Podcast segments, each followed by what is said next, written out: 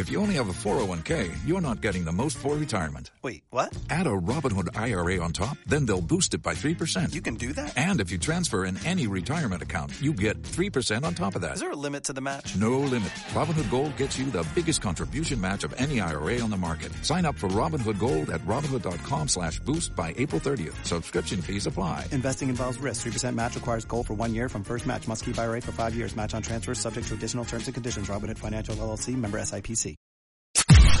Podcast Millennium.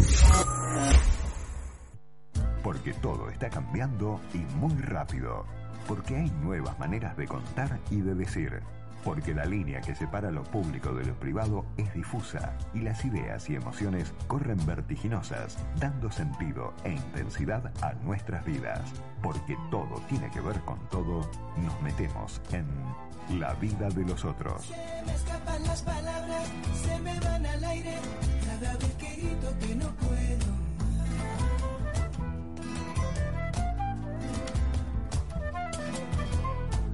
Se me escapan las palabras, se me van al aire, cada vez que hablo por la libertad. Muy buen mediodía para todos. ¿Cómo están? Eh, en este sábado de otoño, casi el primero de otoño, mm, sábado, ¿no? A eso me refiero, el primer sábado de otoño que pinta otoñal además. Eh, bueno, la verdad es que este, este jueves, a propósito de la conmemoración del golpe de Estado del 76, las calles de, de la ciudad se convirtieron en una verdadera puesta en escena política, con una cantidad de mensajes, una cantidad de mensajes en su inmensa mayoría tienen que ver con el momento presente, con lo que está pasando en el gobierno, mensajes sobre todo al interior de la coalición que nos gobierna al frente de todos. Me preguntaba yo, y ahora se lo voy a preguntar desde ya a nuestro primer invitado, si esos mensajes cruzados tan intensos que hubo en el aire y que los medios de comunicación eh, reprodujeron, reprodujimos en la medida de lo posible, en toda su intensidad, están en el centro de la preocupación del común de la gente o no. Si la gente está interesada en este tipo de mensajes o si por el contrario tiene otro tipo de urgencias. Uno tiene la sensación de que el común de la gente está más allá de estos avatares que tarde o temprano la van a impactar. Nadie dice que lo que haya pasado en la calle no impacte en la vida de todos nosotros. Tarde o temprano la política, lo que hace o deja de hacer la política nos alcanza. Está Guillermo Oliveto en línea, consultor, analista de consumo, un especialista, un verdadero especialista en tendencias y no solo en tendencias de consumo, porque a través del consumo uno puede percibir otro tipo de tendencias. Hola Guillermo, ¿cómo está? Hola Mónica, buen día, ¿cómo estás? ¿Qué tal? ¿Qué, qué estamos viendo? Yo, yo me preguntaba esto, seguramente habrás estado escuchando, ¿no? Si el común de la gente, la inmensa mayoría de los argentinos, estuvo muy atento a eso que, que pasaba en las calles o eso es parte de un, de un microclima de la política. Yo creo, Mónica, que es claramente un microclima de la política que lo único que hace es alejar a la gente cada vez más de la política, ¿no? La sociedad hoy está muy, muy apática. Bueno, si mirás el último índice de confianza en el gobierno publicado por la Universidad de Itela, lo ves, ¿no? Hoy el nivel de aprobación es realmente muy bajo y creo que este tipo de cosas no, no contribuyen porque la sociedad tiene, como vos bien decías, urgencias crecientes de otro orden que hacen a su vida cotidiana, que es lo que verdaderamente le importa, después de venir a atravesar dos años que fueron eh, muy, muy duros, que, que nos dejaron agotados, a lo cual se suma indefectiblemente, porque no hay manera de eludirlo, lo que ocurre con la guerra entre Rusia y Ucrania, que llega minuto a minuto por, por todos los medios. Entonces, eh, en ese marco de angustia, la in- las internas de, hacia una coalición política, yo diría que están en una prioridad bastante lejana para la sociedad. Sí, yo diría, a ver, me corregí si estoy diciendo algo que no se corresponda porque vos lo estás viendo, digamos, en el territorio, ¿no? Que hasta producen un fastidio, un rechazo. Cuando uno lo ve, no sé, a Máximo Kirchner su- subido a no sé dónde diciendo es con la gente adentro. Y, y después aparece Kicillof y dice, el que no está dispuesto a pelearse con alguien no puede, no, no tiene lugar en este espacio. Es todo muy extraño, es como una, una, una dimensión diferente como que viven en una dimensión diferente, en un planeta diferente. Bueno, de, de hecho esto es lo que evalúa la sociedad hoy de una buena parte de la clase política. Cada vez que los políticos ya ni siquiera importa de cuál bando se pelean entre ellos, la gente dice eso es es otro mundo, no es el mío, ¿no? Eh, sí, lo que genera, digamos, ¿cuál sería la filtración que hay o el puente que hay entre esos dos mundos? Un fenómeno de creciente incertidumbre, porque a la larga lo que hoy también la sociedad evalúa es no está claro para dónde vamos, están peleando los que manejan, pero atrás vamos nosotros eh, y los que sufrimos esas disonancias o esas diferencias somos nosotros. Sí, no quiero dejar pasar este momento y ya volvemos a este punto de la incertidumbre que me parece central. Cuando, cuando hablo de todas estas cosas y estoy criticando lo que dijo Kisilov, lo que dijo Máximo, también me paro en lo que dijo Macri. Cuando Macri utiliza el término pacificar para referirse al gobierno de Menem, y yo entiendo que lo dijo sin entender o sin recordar que el término pacificar está estrictamente unido al indulto, a los comandantes que fueron juzgados en las juntas y lo dice en el prácticamente sobre el 24 de marzo, está introduciendo un elemento que para la gente que vivió ese tiempo también es muy revulsivo y no tiene nada que ver con sus preocupaciones actuales, porque nos está dando la pauta de que no maneja ni la terminología que tiene que ver con, con la política. Por eso yo te decía, Mónica, digamos, todo lo que hoy de algún modo exceda lo que implica la vida del día a día, acaba de tener un cimbronazo, ni siquiera en marzo, que es cuando sube todo, históricamente, sino en febrero, ¿no?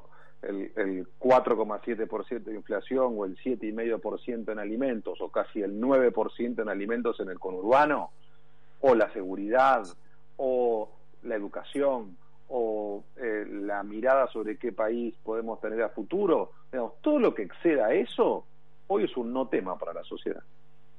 Bueno, vos trajiste la palabra incertidumbre, las palabras, los vocablos que usamos son los que, los que, los que nos dan la, temperatura de lo que pasa. La incertidumbre está directamente relacionada con la inflación, porque si vos no sabés para cuánto te va a rendir tu ingreso de este mes, eh, porque no sabes qué va a pasar en la porque ahora ya se mide semana a semana la inflación.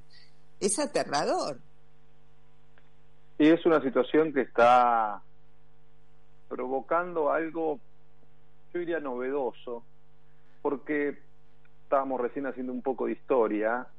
Yo diría que nosotros sí, pero digamos, gran parte de la población actual o tiene un vago recuerdo de la hiper o ni siquiera la vivió. Entonces. Yo la viví, eh, Guillermo. Ah, yo, tengo yo también, era más que suficiente para recordar todo. Este, estamos entrando en, en niveles de inflación que ya exceden por mucho lo que de algún modo esta sociedad podía más o menos controlar, manejar, que era en el orden del 25%, si querés que fue buena una, una importante cantidad de años de, la década del, del el 2000, digamos, después la salida de la crisis del 2002, o, o incluso en los últimos tiempos, en el 2017 había bajado de nuevo a 25%. Digo, ahora, hablar de que este año va a ser 55% de piso y puede ser 60 o 65%, como dicen economistas muy ecuánimes, que nadie podría acusar de, de estar echando leña al fuego, y la verdad que empieza a provocar en la gente lo que yo veo como una crisis de sentido. La pregunta cambia, Mónica, ya no es por qué, sino para qué. ¿Para qué hago todo lo que hago si al final nada alcanza? Sí, sí, yo te trato de rememorar y, y, y, son de esas situaciones donde uno no dice qué estaba haciendo yo en el momento de la hiper, sino qué cosas sentía yo. Debe ser una de las pocas eh, situaciones disruptivas donde uno lo que recuerda no es lo que estaba haciendo en ese momento, te dicen qué estaba haciendo cuando, cuando tiraron las torres, qué estaba haciendo con el, atentado de la AMIA, qué sentía yo en la hiper. Y yo me acuerdo lo que yo sentía y probablemente vos también, y probablemente eso ya tenga un parangón con lo que mucha gente empieza a sentir en la Argentina. Bueno, hoy, además de, esta idea de vale la pena, tiene sentido seguir esforzándome. Eh, lo que está provocando en los jóvenes, ¿no? En muchos jóvenes que, independientemente que lo hagan o no, el tema ha ganado la conversación, que es irse del país, que es tristísimo. Y de mínima genera mucha apatía y mucha impotencia. Y entonces, en definitiva, yo creo que hoy la sociedad tiene una carencia de entusiasmo muy preocupante, ¿no? Eh, y, y da el 2022 como, yo te diría perdido a esta altura, la, percepción hoy de la gente, nada va a mejorar este año. Habrá más bueno, eso está, enlaza, enlaza con parte del discurso oficial, sobre todo del que se enganchó el presidente, no sé muy bien por qué, probablemente para contentar al núcleo duro, como decimos siempre, viste que el presidente de golpe está pensando una cosa, pero dice otra porque tiene que dejar tranquilo una parte de la coalición cuando él habla de, la, de, la, no meritocracia, cuando descalifica la meritocracia. Es decir, Hubo un tiempo que en la Argentina la gente sabía que si estudiaba, se esforzaba, trabajaba, eh, sobre todo si estudiaba y se preparaba para tener un trabajo más calificado, esto se le iba a traducir en una mejor calidad de vida para sí, para sus hijos, en un sentido también y un propósito de la vida, porque uno no solo trabaja para ganar el, el, sustento, uno también trabaja para encontrarle un sentido de estar en este mundo, en esta comunidad, en este país. Cuando viene lo de la, no mérito, a, criticar la meritocracia, eh, es muy demoledor con, del entusiasmo esa idea. Es que yo creo que hoy hay una enorme confusión conceptual. Una cosa es que uno iguale oportunidades, cual es por supuesto muy necesario, muy loable en una sociedad con los niveles de fragmentación que tiene hoy el mundo y que tiene la Argentina. Ahora, otra cosa es pretender igualar resultados porque igual a resultados eh, lo que hace es, como vos decías, aniquilar el entusiasmo, es decir, todos, si al final te van a tener lo mismo, ¿para qué me voy a esforzar? ¿no? Entonces yo creo que eh, puedo acordar de sentir con determinadas cosas que puede decir el presidente, con esta disiento profundamente, me parece que yo me he criado en la Argentina del mérito y creo que ese valor es un valor central de la argentinidad, del arquetipo de una sociedad eh, históricamente que de ADN de clase media, que es en la medida que te esfuerces vas a mejorar y te vaya, vas a poder tener una movilidad social ascendente. Por supuesto, en ese sentido, la igualación genuina de oportunidades, sobre todo la educación pública, han sido parte de la base estructural de que eso ocurra en la historia de la Argentina. Ahora, que vos te dieran la oportunidad de estudiar eh, sin tener que pagar por ir al colegio, por ir a la facultad, no implicaba que te aprobaran indefectiblemente o que a todos les fuera igual. A algunos les iba mejor y a otros peor en función de los talentos que tenían o de, la, o de los esfuerzos que hacían. Me parece que eh, esa es la condición humana, ¿no? Entonces, bueno, creo que a veces aniquilar el mérito es peligroso, Mónica. Hay una cosa que se confunde con cierta frecuencia. Hay igualdad de oportunidades que, a ver, soy plenamente consciente que cuando yo estudié, probablemente vos también unos años después, pero cuando nos formamos en la universidad pública en mi caso, en, una, en un contexto de familia de clase media media, ni siquiera media acomodada, media media hacia abajo, a igualdad de oportunidades, no necesariamente igualdad de resultados tampoco. Hay un plus que es el esfuerzo, las ganas, el empeño, la dedicación, el digo yo, el quemarse las pestañas y estudiás. Es que ahí es donde aparece la crisis de sentido hoy, Mónica, porque mucha gente que vivió todo eso, que vive todo eso, que sigue creyendo en eso, que yo creo que es un enorme error creer que los argentinos no creen en eso. Es un enorme error creer que los argentinos, por más que se haya golpeado la clase media, han perdido su identidad como tal, siguen creyendo en el mérito. Entonces ahí es donde hoy empiezan a cuestionarse hasta dónde vale la pena seguir remando cuando ya sienten que no reman ni, ni siquiera en dulce de leche, sino en cemento, ¿no? Sí, ahí está, trajiste el tema de la clase media. ¿Qué está pasando con este sentido de clase media? Este país siempre se sintió con una clase media ancha, amplia, potente. ¿Qué está pasando ahora, post pandemia? Se ve muy amenazada la clase media. Te diría que la clase media baja está como, como agarrada al borde de un abismo, ¿no? Con mucho temor a caer de su condición de clase, se sigue considerando como tal, obviamente, pero siente que cada vez su, su cotidianidad está más dominada por la restricción. La clase media alta ha salido mejor parada, ha podido disfrutar de la apertura, ha, salido a vivir la vida.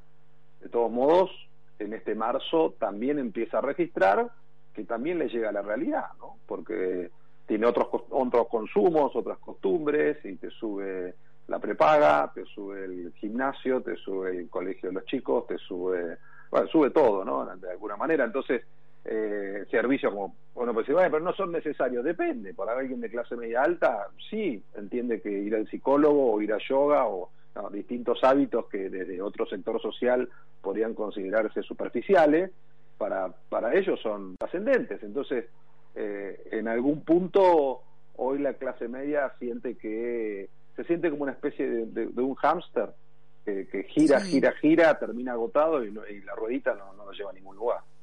Sí, eh, yo agrego un condimento que, que nos va a llevar a otro tema, que es que no necesariamente esa clase media que todavía, clase media acomodada, que todavía se puede dar el gusto de ir a un, a un cine, un teatro, un restaurante, hacer un viaje, eh, y que está dentro de sus aspiraciones y sus expectativas, es feliz en este contexto, porque es un contexto donde a tu alrededor hay una pobreza que te golpea, ¿no? Y que, y que, y que se te viene encima, lo quieras o no, y con un mínimo grado de sensibilidad ya está para que te, te arruine esta pequeña fiesta que uno puede creer que un sector de la sociedad tiene.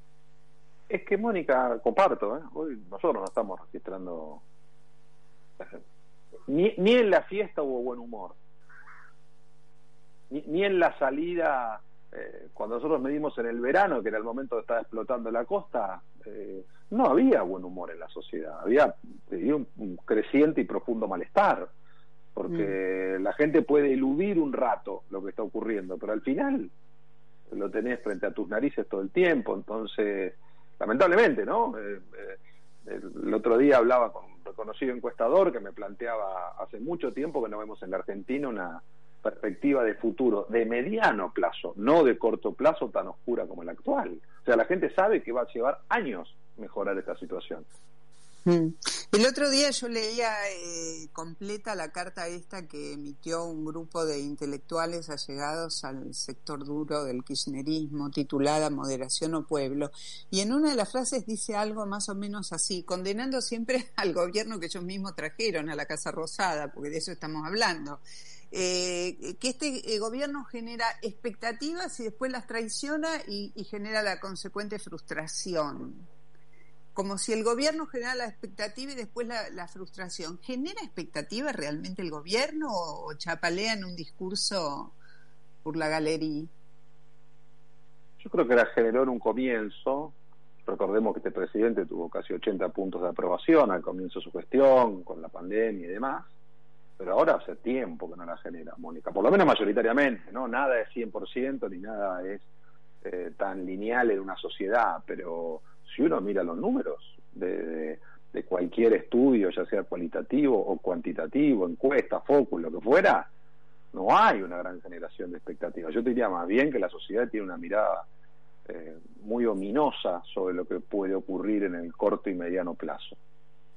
Ahora es una, eh, me preguntaba también en estos días, con tanta política en el aire, por lo menos para los que seguimos los detalles de la política, y sobre todo al ver que, que la movilización que hubo en la calle no fue de la gente que habitualmente corta la 9 de julio, porque la gente que se movilizó este jueves atrás de las banderas de la cámpora y todo eso no es la misma que en general está ahí frente al ministerio, que siga con sus ollas y sus cosas arrastrada por las organizaciones, ¿no?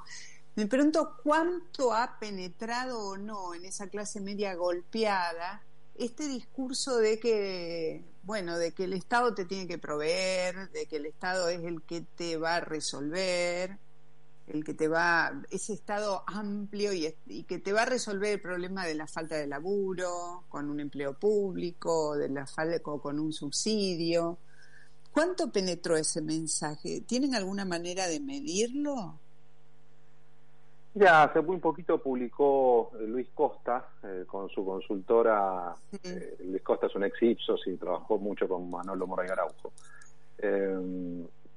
un análisis sobre la tensión entre el sector privado y el Estado, ¿no? Y ahí hay, hay cosas como bastante contradictorias. La sociedad, por un lado, quiere un impulso del sector privado, valora más a ciertos sectores que otros, pero todavía también espera algún tipo de compensación eh, por parte del Estado. Argentina tiene una tradición bastante estatista, pero en los últimos tiempos ha, habido, nosotros estamos detectando un giro en el humor social o en el registro social, eh, dada, eh, dada la situación finalmente de que en un momento muy límite el Estado tampoco te pudo ayudar todo lo que hubieras querido. Sí, te ayudó un poco, digamos, está claro, el ATP, el IFE, etcétera, pero la realidad es que la gente salió de esa situación límite más golpeada que lo que entró. Entonces, hoy eh, hay una demanda de trabajo de calidad que no está pudiendo ser respondida. Claramente el índice de desempleo ha mejorado mucho, el último dato da 7% del final del año pasado, pero no se ha creado empleo privado hace varios años en Argentina, casi todo. Es con empleo público, ha mejorado con, mucho con empleo público. Bueno, o con empleo informal, que, en algún punto también sabemos que no tiene garantías, que no tiene espalda, que no tenés eh, cuidados sociales, etcétera. Entonces, eh, yo creo que y, hay una enorme queja por el peso de este Estado, ¿no? Pero la palabra impuestos aparece cada vez más fuerte en, lo que dice la gente. Entonces, eh, yo te diría que sí es cierto que durante muchos años la idea de un Estado muy fuerte muy pregnante, yo creo que esa idea está empezando a perder fuerza. Mm.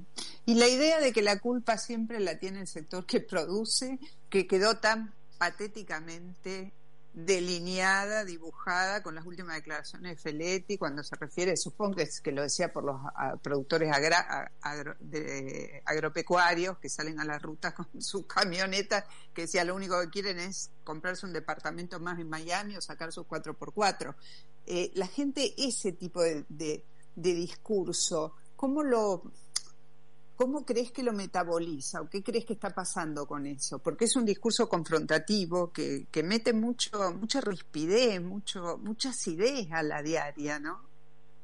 Sí, cada vez que uno pregunta quién es el culpable de la inflación, la gente acusa al gobierno, no importa cuál. Ocurrió con el gobierno de Macri, ocurre con ah, el gobierno actual. Entonces, esa idea, lo hemos preguntado, ¿eh?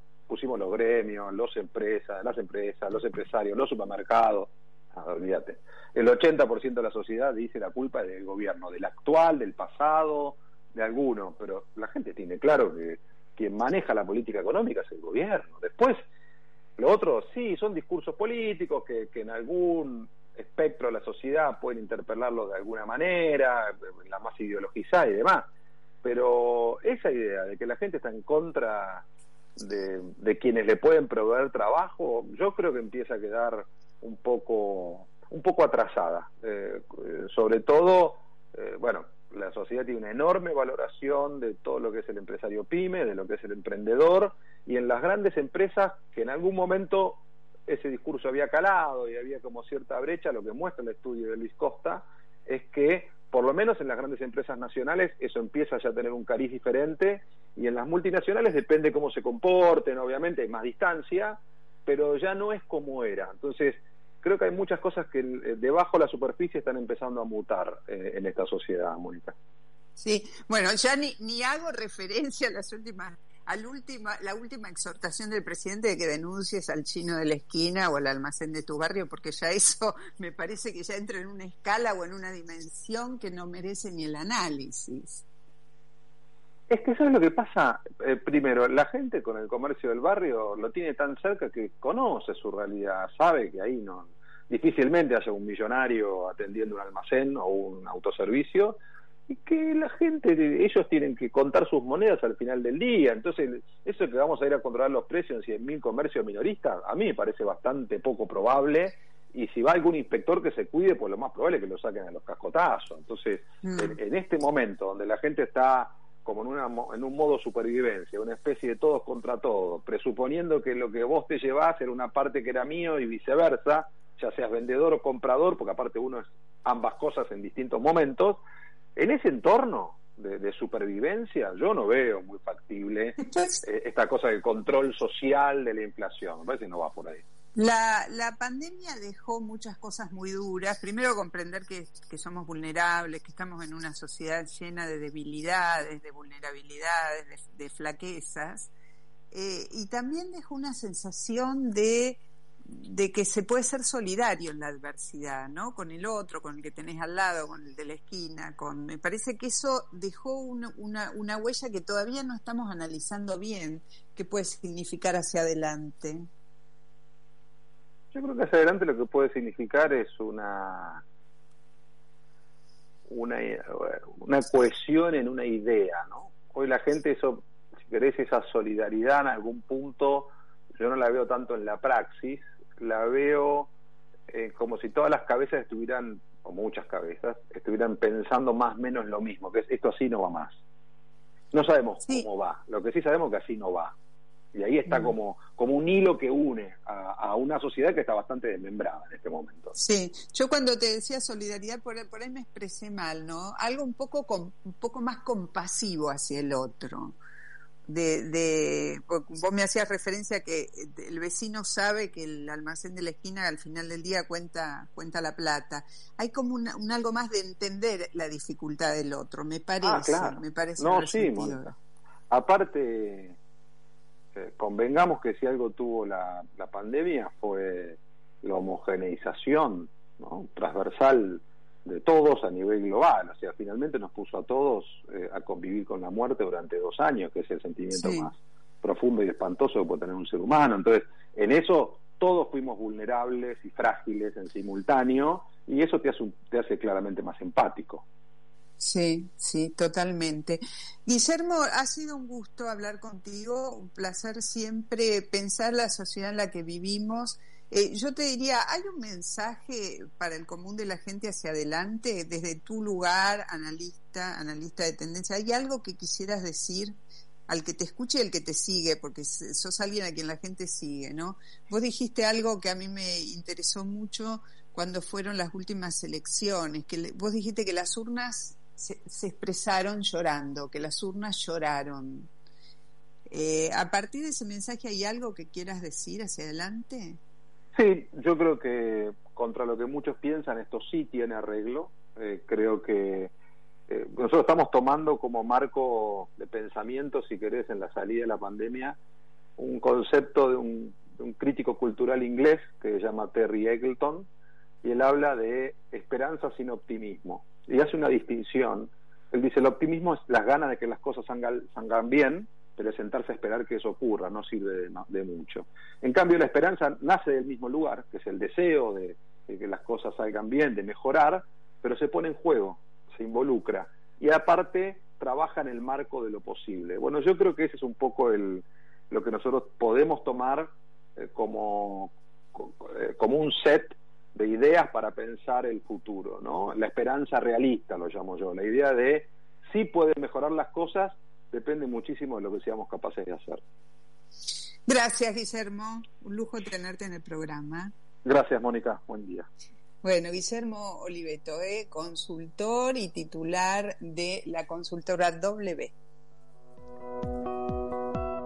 Los sábados, de 13 a 14, La vida de los otros, con Mónica Gutiérrez. Tiempo de publicidad en Millennium. Boston Seguros y sus más de 6.000 productores asociados en todo el país aprecian tus afectos y valores. Para Boston, tu patrimonio vale lo mismo que para vos. Boston te aprecia. Superintendencia de Seguros de la Nación. Para consultas y reclamos, 0800-666-8400 www.ssn.gov.ar. Número de inscripción, 0032. Escucha Millennium en tu teléfono con nuestra nueva app. Podés escribirnos en vivo y estar más conectado, con todos los programas de tu radio. Ahora Millennium te acompaña a todas partes. Marolio le da sabor a tu vida. Marolio está desde el comienzo del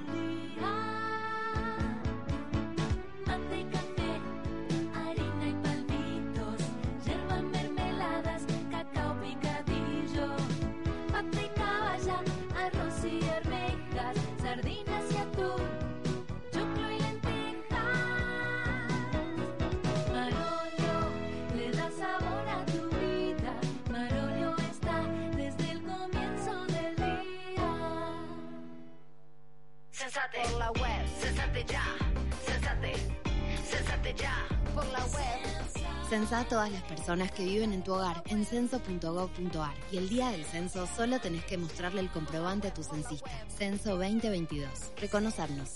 INDEC. Argentina Presidencia. Fin de espacio publicitario. Millennium 106.7 Donde todo tiempo futuro, sin dudas, será mejor.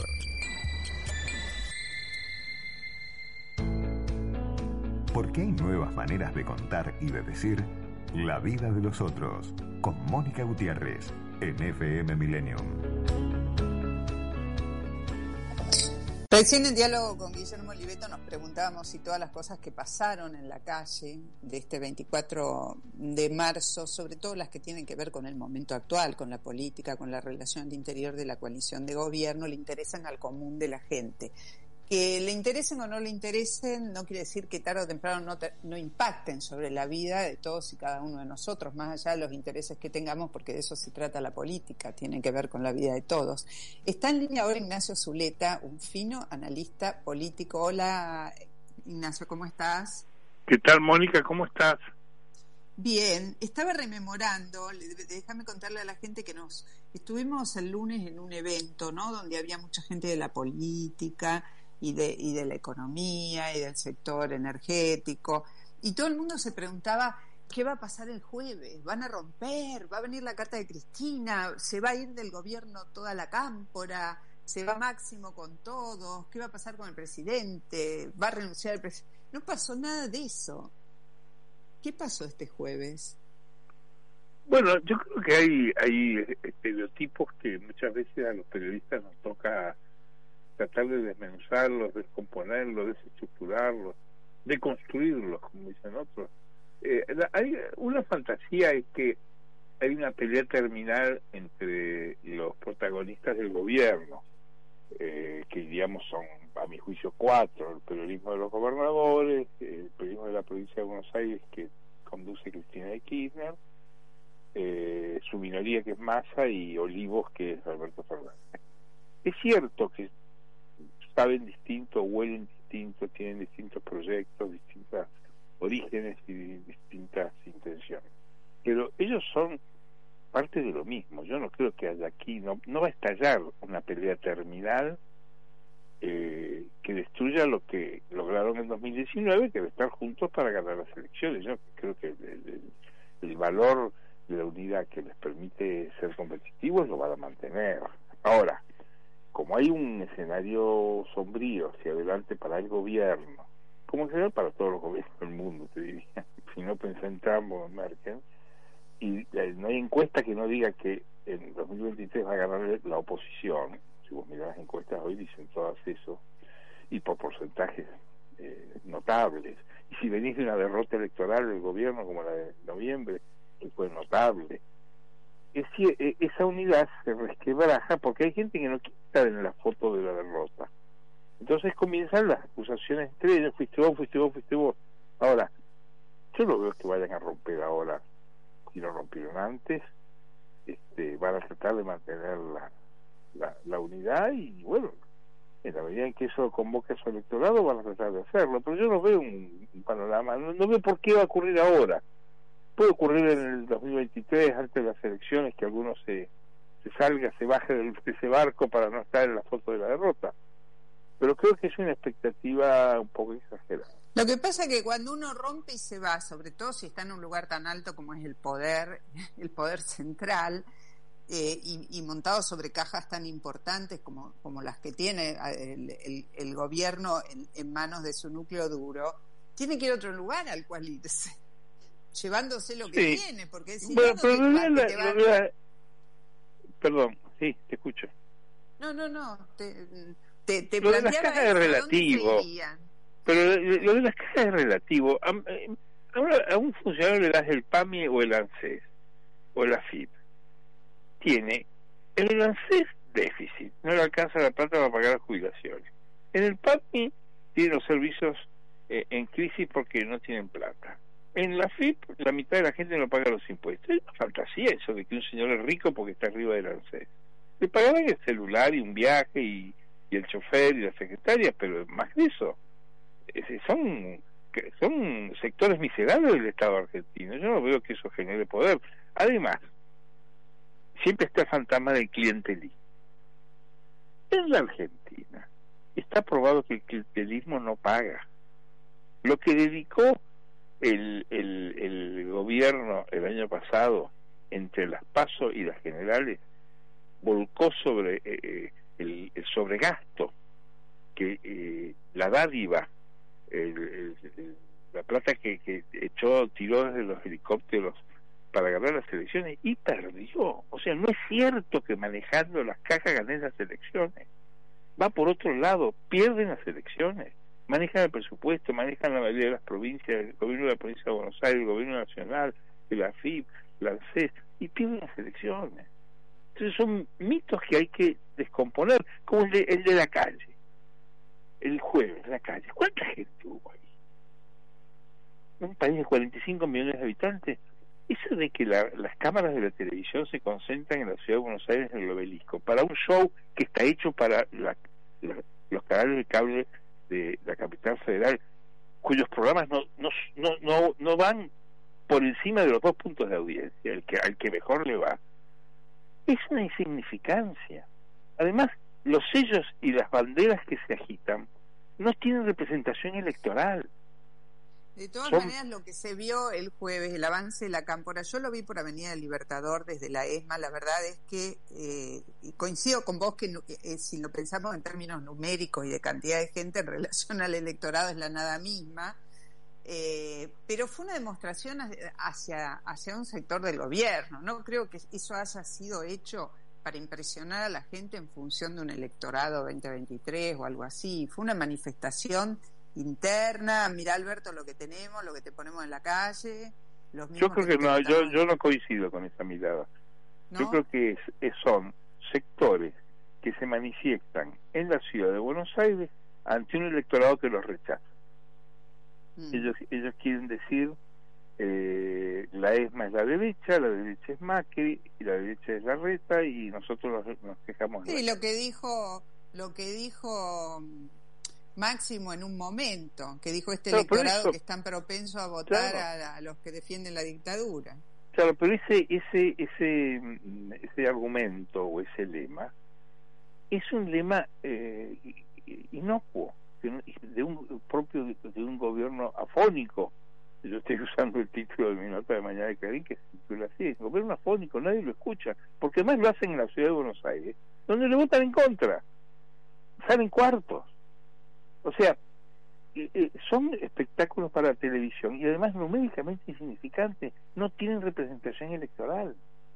La Argentina tiene una deformación, creo yo, de inteligencia de la realidad cotidiana, que está muy promovida por eh, los medios de la capital federal, que muestran, que y, y- y intentan eh, aludir a la realidad señalando una parcela ínfima de la realidad, de poca gente, de poca audiencia de los medios que los transmiten, eh, eh, que lo hacen porque eh, la vocación de la televisión es mostrar la revolución de octubre, pero la verdad es que si la televisión no va, no ocurre. Si la televisión no va, y, y te estoy hablando de la televisión de un punto y medio de rating, que es lo que tienen los cables que lo transmiten. Si no lo transmiten, no van, no se, no, no se convoca. Son espectáculos para una minoría. Ahora, ¿para qué sirven? Yo creo que sirven para forzar identidad y escalar en la pirámide del gobierno, como en la, en la oposición, salir en la televisión eh, y, hacer estereotípico y, pintarse el pelo y, hacer chistes y participar en debates interminables que no terminan en nada, lo que hace es escalar importancia para cuando en el momento que se deciden las candidaturas digo, no, este mide bien, tiene que ser candidato. Nada más Lo que pasa es que el estado de conocimiento público hoy es un insumo en la política electoral, obviamente, y por otro lado los sets de la televisión se han convertido en un reflejo de la, de, lo- de la plaza pública. Hay menos actividad en la calle y por ahí más en los sets de televisión, aunque sea reducida. Eh, en el prime time no es tan Pero, pero no rinde, pero no rinde, ¿eh? no rinde. ¿eh? Si vos mirás el resultado electoral Mm. del, del, qué sé del trotskismo, del, este, no sé, de, eh, del Pla, del Caño, este, ¿cómo se llama este hombre el de los subtes, el del pelo amarillo? Ah, sí, ya sé. Eh, sobrero. Sobre el, el pueblo sobrero. O- sobrero. O, o- o mirar, o, mirar, o mirar los resultados de Milei o de Sper, comparados con la exhibición televisiva que tienen, es un resultado ínfimo. Bueno, sacado bueno, uno, uno o dos diputados. atención con Milei. han sacado ¿eh? no sé uno qué o dos- pensás vos del fenómeno Milei, pero el fenómeno Milei es un fenómeno que nace en la televisión, después alcanza un vuelo propio, que no es tan ínfimo. Atención No, con perdón, yo estoy hablando de lo importante en la democracia son los votos y cuántos votos sacan las elecciones. El resultado, en los en- comparado con la exhibición en los medios. Es como Patricia Bullrich. No hay programa de televisión en donde vos no entiendes esté Patricia Bullrich hablando. De cualquier, de cualquier eh, eh, eh, militancia. Y Patricia Bullrich, presidente del PRO Nacional, no pudo ni ser candidata a diputada en el distrito que maneja el PRO y donde gana caminando las elecciones. Es insignificante, no tiene importancia, no tiene relieve. Por la exhibición que tuvo Milei y Esper en la televisión, o López Murphy, que tuvo que entrar en las listas de favor, porque en realidad hubo que amañar la interna, la paso de, de, de- de Cambiemos de la Ciudad de Buenos Aires para que entrara López Murphy en la lista. Yo no, no hago evaluación de si es bueno o malo, me gusta o no me gusta. Digo, ¿en qué te rinde la, la, la espesa marea que se inunda sobre los televidentes eh, del cable Bueno, en Argentina? podemos- Eh, es nada, no rinde nada, no rinde nada. Y Eh, podemos decir que eh, alguna escena televisiva te abre las puertas a la política. Mira el caso de Carolina Lozada, que pasa de estar como columnista en un programa de la noche de América a, eh, a ser vicepresidenta del Senado. No, pero Carolina y no Lozada, viene de la a quien no se le conoce la voz, a quien no se le conoce la voz ni las ideas, es un emergente del Partido Radical que gobierna, que ha gobernado con los socialistas la provincia de Santa Fe. No, no, ya no es una Pero de ganó las elecciones cómodamente cuando no tenía actividad política conocida hasta el día Las que ganó, el radicali las las ganó el radicalismo de Barleta. Eso no, no es así, no es ella, es el partido. En la Argentina hay una racionalidad. Yo estoy tratando, no, yo trato de, de- trato de llevar las cosas a una racionalidad. La racionalidad electoral de la Argentina que el voto no cambia. El voto es el mismo desde por lo menos la transición de la democracia. 38-39% Ángelos contra Menem, 42% de Macri, perdiendo las elecciones, los dos, Ángelos y Macri, en el 2019. Ese voto no cambia. No hay candidato que arrastre el electorado. El electorado va y vota en un mismo sentido. Y lo que cambia es arriba quién se pone, a quién le pones arriba. Y la pelea es por escalar en esa pirámide y estar ahí. Por eso les interesa ir a la televisión para escalar ahí.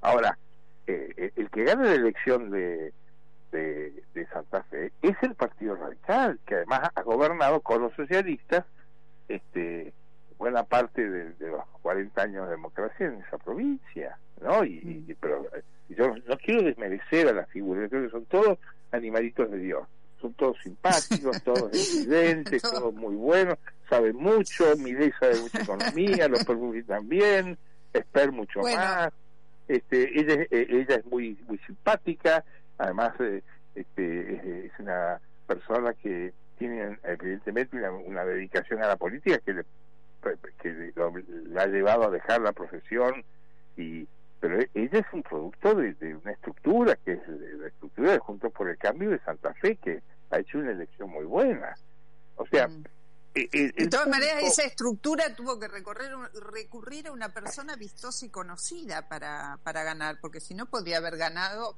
otra expresión de esa misma estructura. el voto ya estaba no el voto era el voto de Barleta y el del intendente de Avellaneda que es la ciudad de Vicentín ahora me olvido el nombre que fue este, Sí, sí, segundo sí. de- Es decir, es un fenómeno electoral importante donde No sé, el, otro, campo. el otro día en, en una columna hablabas del encuentro de los gobernadores del norte grande, si mal no recuerdo, en, en, en Dubái o en Abu Dhabi, donde tuvieron tiempo de hablar. ¿Qué, ¿Qué rol le das a los gobernadores y cuál a los intendentes de los grandes distritos del conurbano en, en lo que pueda venir hacia adelante? Yo creo que son dos juegos distintos. El, el, el de los gobernadores es el peronismo que más poder tiene en la Argentina. Decir, porque el poder que tiene un Bordet, un Viñac, un Capitanicho, un Schiaretti en sus provincias eh, es mucho más fuerte que el que tiene Cristina en la provincia de Buenos Aires, donde tiene que, tapándose la nariz, este, eh, sentarse con Espinosa, que todos sabemos que piensa lo contrario de lo que piensa Cristina en todos los aspectos, ni puede sostener a su hijo como presidente del bloque de la, Cámara de Diputados del peronismo. O sea, Cristina tiene que convivir en un mundo en el cual es minoría. Sin embargo, tiene la conducción partidaria. En cambio, los gobernadores, ellos tienen un poder este, que les permite reelegir, tienen superávit fiscal, han negociado fondos con todos los presidentes que ha habido, fuera Macri o los Kirchner o, o- o Alberto Fernández, eh, arman las listas de candidatos que ellos quieren, eh, tienen una autonomía y un poder muy grande. Eh, el- lo que ellos hagan es decisivo. Ellos cuando en el año 2019 le dicen al peronismo de la, provincia de Buenos Aires, si va Cristina de Kirchner, nosotros nos desenganchamos del proceso, cosa que ocurrió porque en las pasos de 2019 hubo siete provincias, entre ellas Córdoba y Misiones, que fueron con lista corta a la paso. Ellos iba Cristina de presidente, ellos no colaboraban con el proyecto nacional del PRD. Eso cuando Cristina decide que ella no es, ahí es donde se desbarata el armado que había hecho aquella mesa de Schiaretti, Pichetto, Urtubey, Lavagna y, y más. Sí, sí. O sea, ese, ese, ese es, un, es un poder, es- diría yo, es el poder más importante del peronismo. Se demuestra en el Congreso, no hay elección ni votación que salga y ellos no Bueno, lo demostraron acompañando en contra de Cristina al, al- el, el acuerdo con el fondo. Por supuesto, ellos tienen mucho poder, yo le doy mucha importancia y ellos han llegado a un diagnóstico, que es el que yo cuento en esa nota, que es, es importante porque es, es un- es- ellos, ellos eh, creen que en el juego de las coaliciones Cambiemos versus Frente de Todos, el- la suerte en una elección presidencial eh, está en la captura del voto moderado del voto moderado y, tienen que ir a la búsqueda del voto moderado porque además ellos- son moderados. Schiaretti es un hombre moderado Capitalín lo es, lo es Bordet, lo es Soñac lo es Mansur. Ninguno de ellos es un ni son una ultraderecha antisistema tipo Mireille Esper ni son ni son una izquierda antisistema tipo eh, Máximo Kirchner que dice eh, todo esto es una mierda hay que cambiarlo. O la ministra Alcorta que dice lo que hay que hacer en Argentina es cambiar la matriz cultural mire qué, disparate. Sí, claro, si me cambias de país me, eh, me voy a vivir a Suiza y, y, y, y- y soy presidente de Suiza a lo mejor pero eso de que vas a cambiar la realidad para que se adapte a lo que vos sos es medio inédito. Los gobernadores son peronistas son tipos moderados y- y están buscando alguna alternativa que los lleve hacia ese ahora el, el- peronismo es muy difícil porque el peronismo es una liga de gobernadores que ha vivido peleando contra la provincia de Buenos Aires. No te olvides que no pudieron ser presidentes ni Cafiero, ni Duarte, ni Scioli, ni este, Cristina Kirchner. ¿Por qué? Porque el peronismo del interior no quiere al peronismo de Buenos Aires. Creen que son avaros, egoístas, que se quedan con toda la plata, que piden más coparticipación y que encima van y cuando se confrontan con el voto no peronista pierden, como perdieron con Alfonsín, con Macri y con De la Rúa. O sea, hay ahí un, un, un problema del peronismo nacional para juntarse y ganar. El único tipo que lo logró fue Menem. Y fíjate vos, con un esquema tan polémico y discutido que se está discutiendo permanentemente. No hay, no hay juicio pacífico sobre lo que significó Menem. Este, es. Está, está peleada la opinión sobre qué significó Menem. Para uno fue un genio que revolucionó a Argentina y para otro fue un ladrón. O sea, no hay eh, paz en ese aspecto. Sin embargo, Menem fue el último caudillo El peronismo tuvo dos caudillos, Perón y Menem. Menem fue el último que logró eh, reelección, cambiar la constitución, gobernó 10 años, este, controló las dos cámaras del Congreso, eh, dio vuelta a la economía, eh, yo creo, sin un, sin un proyecto propio, pero adaptando la Argentina al mundo de la economía post-H y post-Reagan, la desregulación, la privatización era un fenómeno mundial, ocurrió en todos lados, ocurrió acá y ocurrió en Chile, ocurrió en México y Estados Unidos. Tampoco fue que Menem trajo una receta, Menem navegó en la en, las aguas en lo que se todo el mundo. Ignacio, Pero él logró, él logró manejar el peronismo. Sí, yo tengo que cerrar el programa por razones de tiempo. Me queda preguntarte sobre el Papa Francisco, porque esta semana tuvo para, eh, recibió para tener y para guardar. Pero la verdad, eh, no tengo ya más margen de tiempo, pero eh, invito a la gente a seguirte mañana en tu columna de, de Clarín y, además al que no haya leído el libro El Papa Peronista. El Papa Peronista, yo creo que el Papa cumplió nueve años el, ahora en marzo, nueve años de su... Y creo que tiene un mundo muy complicado porque él tiene una terminal eh, de, la Iglesia Católica con Rusia. No te olvides que cuando iba a haber una invasión en Siria en 2013 apenas él lo... Él, frenó con Putin la invasión a Siria. O sea, él tiene... Eh, eh, yo no creo lo que dice mucho que no está haciendo nada, yo creo que está haciendo mucho, lo que ocurre probablemente no está logrando lo que quiere, por eso ya, fíjate vos que día a día va creciendo la crítica de él y de Parolín, secretario de Estado, hacia Rusia. Bueno, están criticando cada vez más a Rusia. Te llamo uno de estos días y hablamos estrictamente de eso, de qué está pasando con el Papa Rusia y todo lo demás. Ahora me están pidiendo que entregue la Te agradezco mucho y un saludo a los oyentes y te agradezco el llamado porque cada vez que me llamas eh, tiene mucha repercusión. Ay, a mí me encanta escucharte y hablar y este es un programa para escuchar y conversar, así que y quedarse pensando y siempre abrís una puertita a un debate. Gracias. Muchas gracias. Chao. El programa se terminó, este programa va por milenio, ustedes ya saben, a las 13. Gracias a la audiencia que está del otro lado, que es la, que genera esta repercusión de la que habla Ignacio, gracias a Mariano Midaglia, Marcelo Churba y a Jorge Aguayo en la operación técnica. Hasta el próximo sábado a las 13. No nos fallen. Podcast Millennium.